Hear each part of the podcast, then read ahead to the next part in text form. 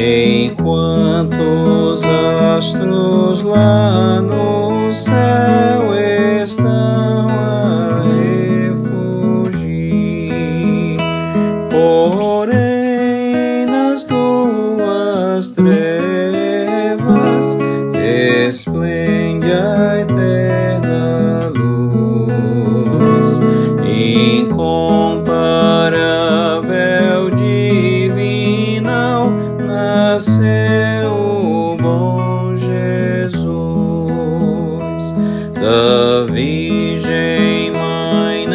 Nasceu Jesus, vós anjos dai a Deus. Louvor aos homens proclamai as novas lá dos céus, estrelas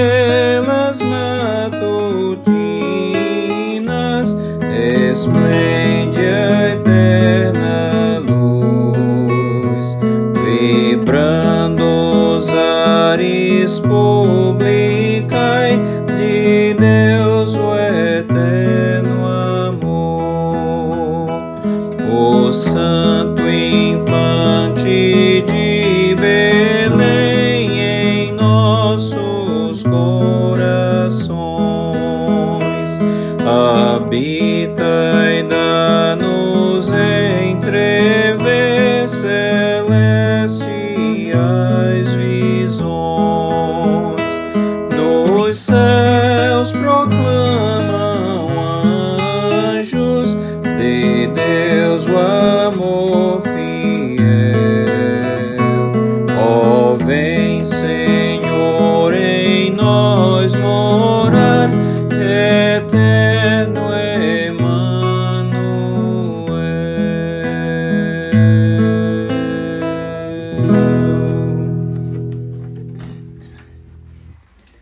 pequena vila de Belém.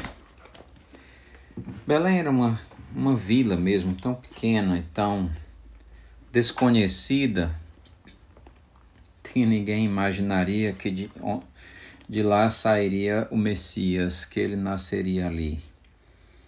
Em Miqueias, no capítulo 4, versículo 2, diz: E tu, Belém Efrata, pequena demais para figurar como grupo de milhares de Judá. De ti me sairá o que há de reinar em Israel e cujas origens são desde os tempos antigos, desde os dias da eternidade. Mesmo que Jerusalém, ou digo Belém, fosse uma cidade pequena e desprezível, foi lá que Deus escolheu para que o seu filho nascesse e viesse ao mundo. Aquele cujas origens são desde os tempos antigos, desde os dias da eternidade, Jesus Cristo, o próprio Deus encarnado. Ele já existia antes de tudo ser criado. Foi em Belém, a pequena vila desprezada e desconhecida do povo judeu, não como a capital, Jerusalém, mas foi lá que ele nasceu. A palavra de Deus nos ensina muitas coisas importantes sobre isso também. Em João, no capítulo 1, versículo 45 e 46, veja o que Natanael disse sobre Jesus. Filipe encontrou a Natanael e disse-lhe: Achamos aquele de quem Moisés escreveu na lei e a quem se referiram os profetas. Jesus, o Nazareno, filho de José. Perguntou-lhe Natanael: De Nazaré pode sair alguma coisa boa? Respondeu-lhe Filipe: Vem e vê. No verso 47, Jesus viu Natanael aproximar-se e disse a seu respeito: Eis um verdadeiro israelita em quem não há dolo. Natanael também duvidou que Jesus fosse o Messias por ele morar na cidade de Nazaré com seus pais. Por isso ele duvidou e perguntou: Pode sair alguma coisa boa de Nazaré? No entanto, Deus ele contraria os pensamentos dos homens e as suas perspectivas.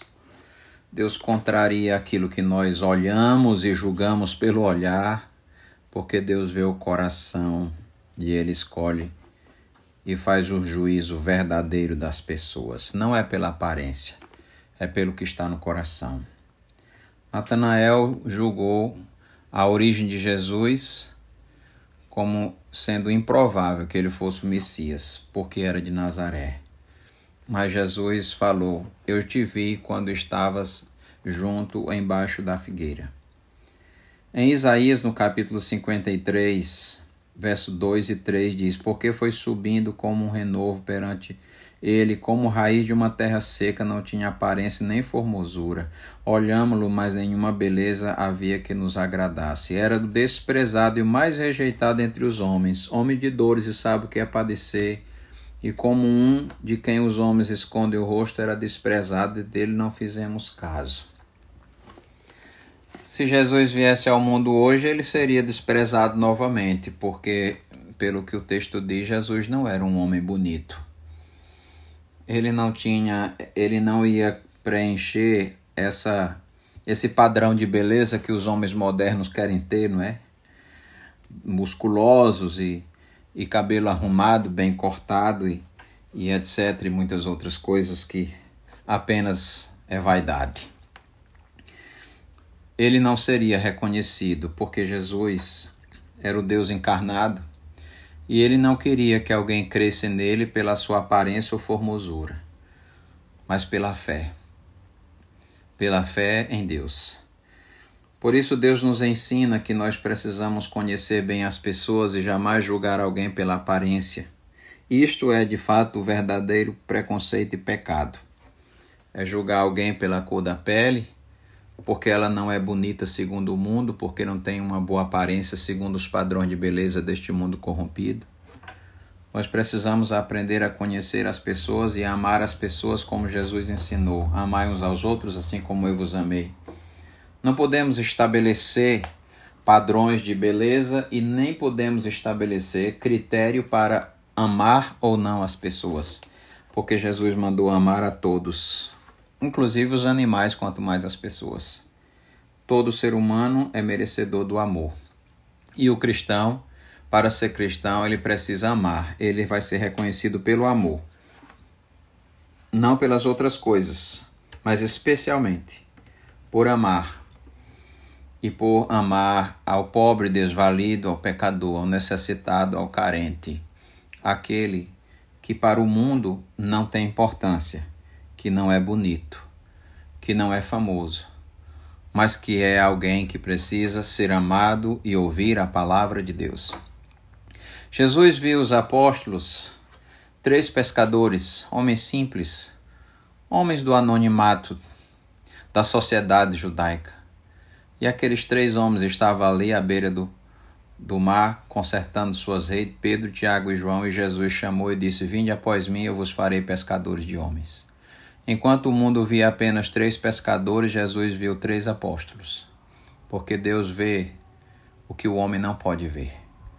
Nós precisamos aprender a enxergar o potencial das pessoas, independente da sua aparência, independente da sua classe social, e saber que cada pessoa tem um potencial para crescer, se desenvolver, e cada pessoa é um objeto do amor de Deus que precisa conhecer o Evangelho e a salvação de Deus em Cristo Jesus.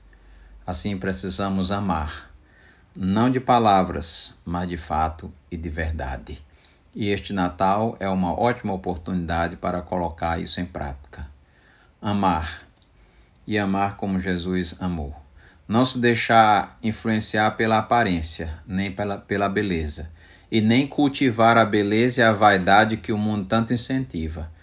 Mas faça como diz em 1 Pedro capítulo 3, que você nutre dentro de você a beleza do coração, que você alimente sua alma com a palavra de Deus, e não apenas com academia, com plástica, com cirurgia de harmonização facial, de harmonização disso ou daquilo, mas a alma que precisa do alimento santo, que é a palavra de Deus. Amém. Oremos, ó Deus, nosso Pai, abençoa-nos nesse dia e nos dá a tua bênção, Senhor, nos ajuda Ajuda-nos, ó Deus, a amar todas as pessoas incondicionalmente, Senhor. a não tratar uns aos outros baseado na aparência ou na classe social, qualquer coisa, que não haja divisão, Senhor Deus. Que não tratemos as pessoas com diferença, mas com o amor e a ternura que Jesus tratou. Em nome de Jesus, amém.